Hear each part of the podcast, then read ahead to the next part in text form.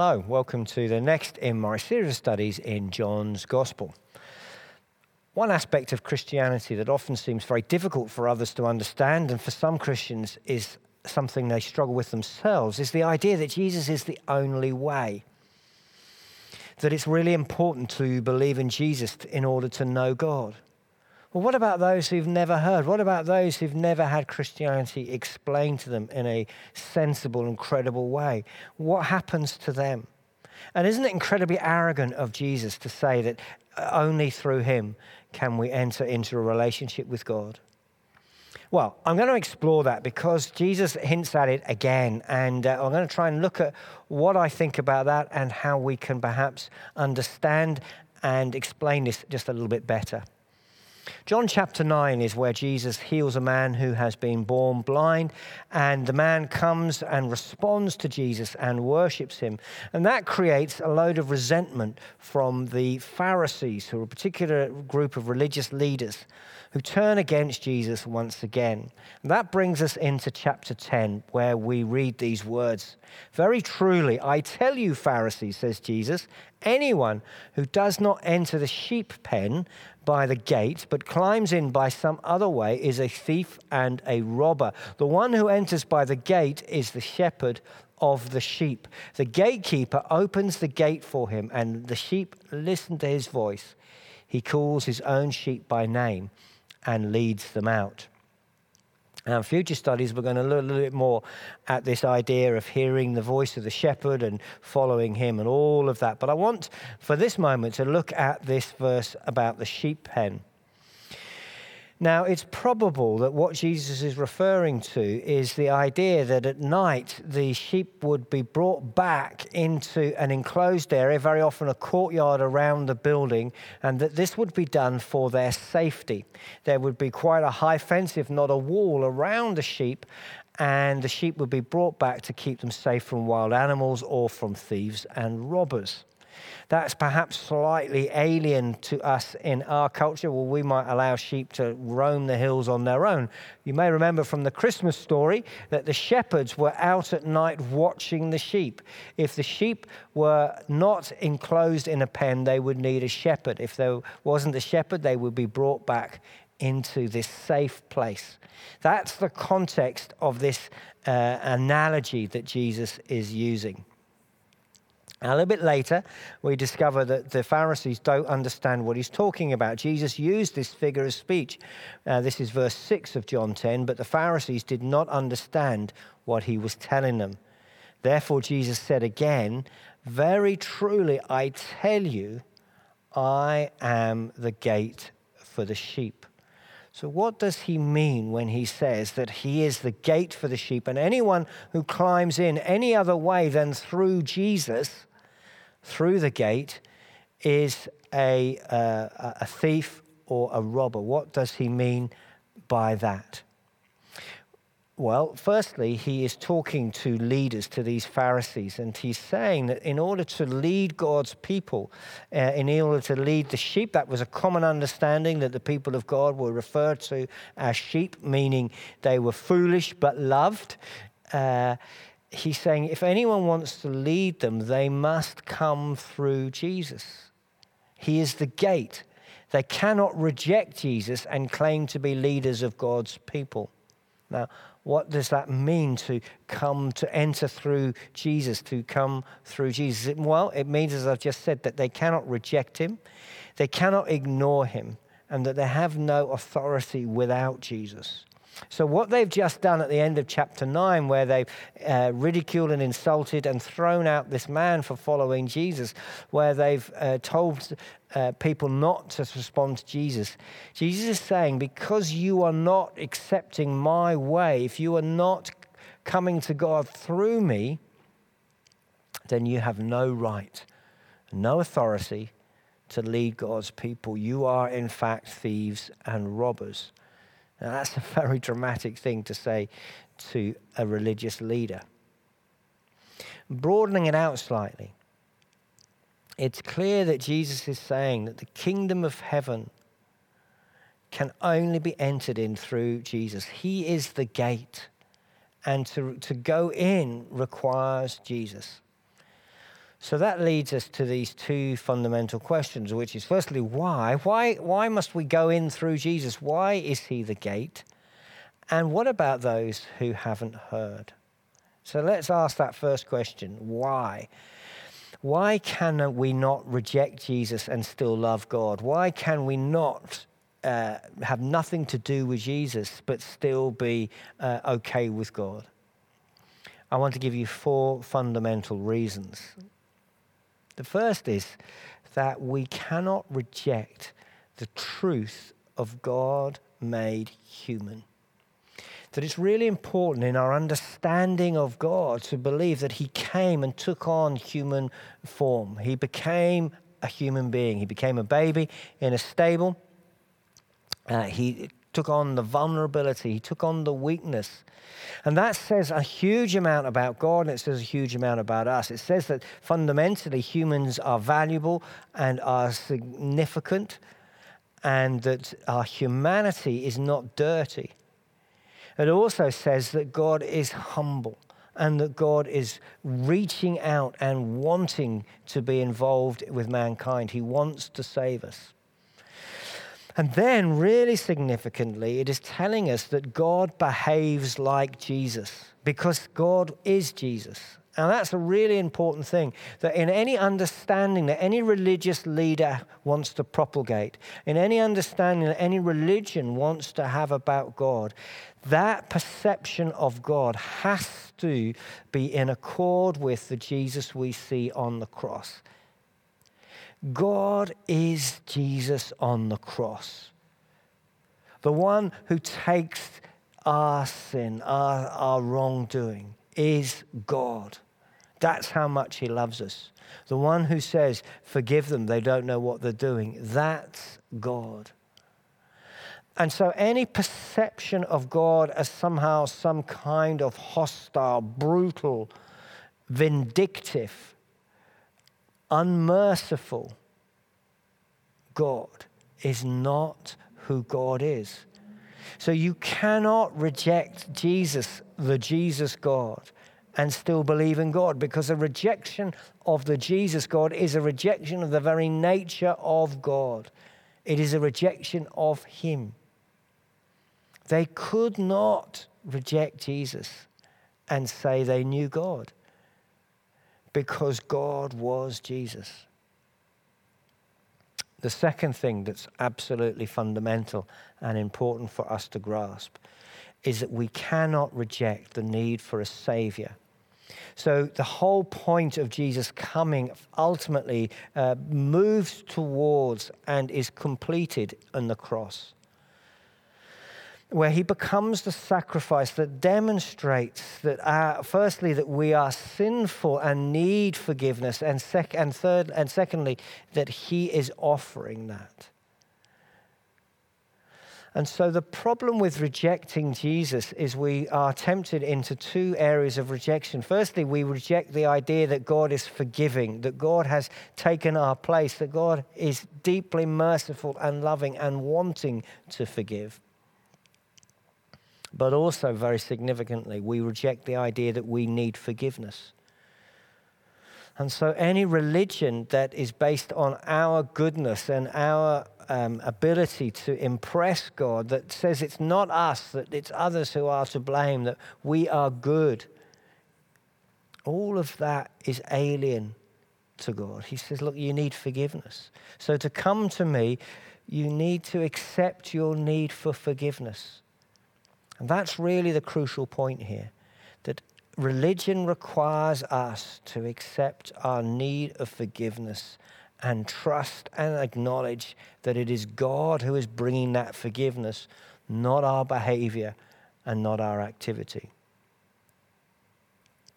And the third thing that's crucial about Jesus is understanding the resurrection and the conquest of death that is possible for all of us who seek to respond to Jesus.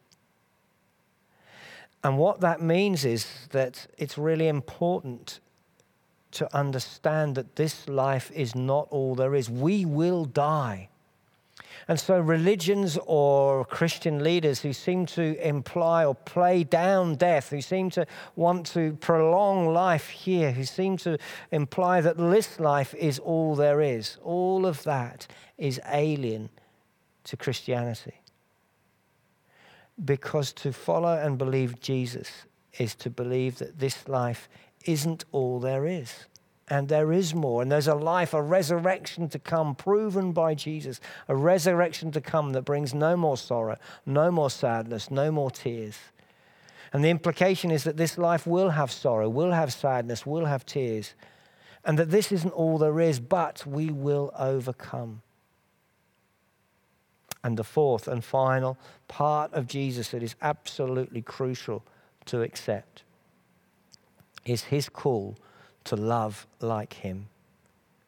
New command he gives us to love others as he has loved us.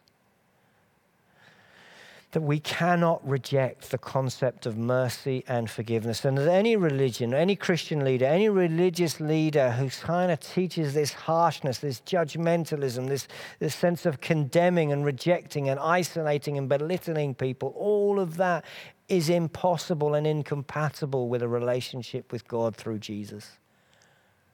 And so they're thieves and robbers, those who teach anything other than mercy and grace, forgiveness and compassion.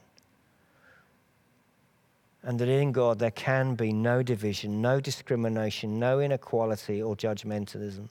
And all of those expressions of religion are alien and are propagated by thieves and robbers because they're not coming through Jesus. Because if you come through Jesus, you behave like Jesus, you love like Jesus, you understand humility and confession of sin, and you look to eternal life. So, what about those who haven't heard? Who've never heard literally, perhaps, of Jesus? And throughout history, there are many people who've never heard of Jesus or perhaps more commonly, people who've never heard a credible, realistic, truthful explanation. They've heard of him, but they don't understand him. They've never been taught him. Or they perhaps that what they've been taught by Christians is so distorted and so unpleasant and so uh, perverse that they would say, Well, I don't want to follow a God who behaves like that. Is there anything in the Bible that gives us hope? Because we grieve for such situations. Well, what we discover is that that is very much the situation of the Old Testament. The Old Testament have not heard of Jesus. They've not encountered Jesus. They've not been taught about Jesus. And yet we know that salvation is possible. We know that people like Abraham and Moses and David and so on and so forth had a salvation, and we will meet them in heaven. And it wasn't through their works one of the easiest people to focus in on is King David. He was clearly uh, a, a, a messed up in big time. He actually commits murder having agreed to follow God. But what we do know is that he was a man of repentance. He was a man of humility. And what the Old Testament seems to teach us very clearly is that we boil it all down to this that God is looking for the humble, for those who acknowledge their sin, who, who out of love and care know that they are not loving and caring enough and seek God's mercy. So, Old Testament uh, humility is what's required. And what that means is that there will be a perception of God that is in accordance with Jesus. And that when and if we are ever having Jesus explained to us, will go, yeah, that's who I thought God was. That's the kind of God I've understood. An Old Testament humil- uh, humility is one that seeks mercy, as I've said, is looking to say, Lord, I'm sorry, will you forgive me? It's not looking to say, I've done nothing wrong, it wasn't me, it wasn't my fault, it was this, that, and the other excuses. But we come with humility. And when we come with humility and we seek God's mercy, then when it is explained to us that here is the God who shows us that mercy, we embrace it willingly. And the Old Testament humility is a hope of eternal life, of seeking God and hoping that this life isn't all there is, And therefore, when we discover that Jesus promises us eternal life, if we believe in him, then we receive that gladly. And lastly, it is striving to love. So, what I'm saying is that there may be people around the world who've never heard of Jesus, or their uh, representation of Jesus through the Christians that they've come across is so distorted and so unreal that they can't possibly have heard properly of, of Jesus. But because of God's revelation of who He is through creation and through His nature, I believe there will be people in other, in other parts of the world whose understanding of God is the same as Jesus. And in humility and grace seek his mercy. And believe that this life isn't all there is. And believe that God calls them to love. And so, just as David is saved through Jesus, though he never met him, I believe there will be people in heaven who didn't know of Jesus, but they responded to the God that they hoped for, and they discovered it was Jesus. So, why tell anybody about Jesus? Well, we need to tell people for two big reasons. Firstly, because the other religions don't portray this picture of Jesus. And so to discover God in this way goes against some of the teachings of the thieves and robbers, the teachers who are teaching stuff that isn't of God. And so we want to make it easier for people to find God. But also, we need to tell people about Jesus because there are many people who don't seek his mercy and need to be encouraged to do so. Who, through the arrogance and through our culture of self reliance, don't realize their need. And so when we walk up alongside them as someone who in humility loves God and knows our weakness and lives in the grace and forgiveness of God, we encourage them to respond. So, some questions for reflection. Picking up those four things that are essential to Jesus. The four things that mean that if we understand them, we can't reject them. How does that affect our lives? Firstly, is our perception of God Jesus like? Or have we got a, a religious Old Testament kind of austere God that Jesus came to correct? Sadly, many Christians, I think, perception of God isn't Jesus.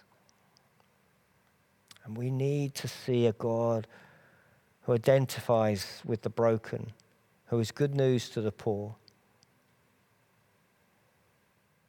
who draws alongside the sinners such that he was known as a friend of sinners, who responds with mercy and grace and compassion and gentleness. And secondly, are we people of repentance? Or are our shortcomings excused or unnoticed? Are we stuck? Because until, you, until we recognize where we need to grow and change, we can't grow and change. And until we say sorry, we can't move on. Would we characterize ourselves as people of repentance, people who know what it is God needs to forgive in us and we rejoice in that honesty and that forgiveness. And thirdly, are we resurrection people? People who do not live as though this life was all there is, but we are planning and building for a future life. Not afraid of death, not seeking to prolong, but waiting patiently. Not building up treasures on earth, but storing and preparing for our future destiny. And are we seeking to behave like Jesus, filled with love and grace? Jesus says to the Pharisees, You can't reject my model of God. You can't reject my call for repentance. You can't reject the eternal life that I am bringing. And you can't reject my command to love and call yourself a leader. And the same applies to us. These four things are crucial for our walk with God. So let's pray. Lord, will you help us to come to you, embracing Jesus as we read in the Gospels? May we be people of humility, of repentance, of confession, of grace. May we be people of hope in a resurrection and eternal life. May we be people who trust in the God who behaves like Jesus. May we be people of love, of gentleness, of mercy, of compassion, of faithfulness. So lead us, we pray, in Jesus' name. Amen.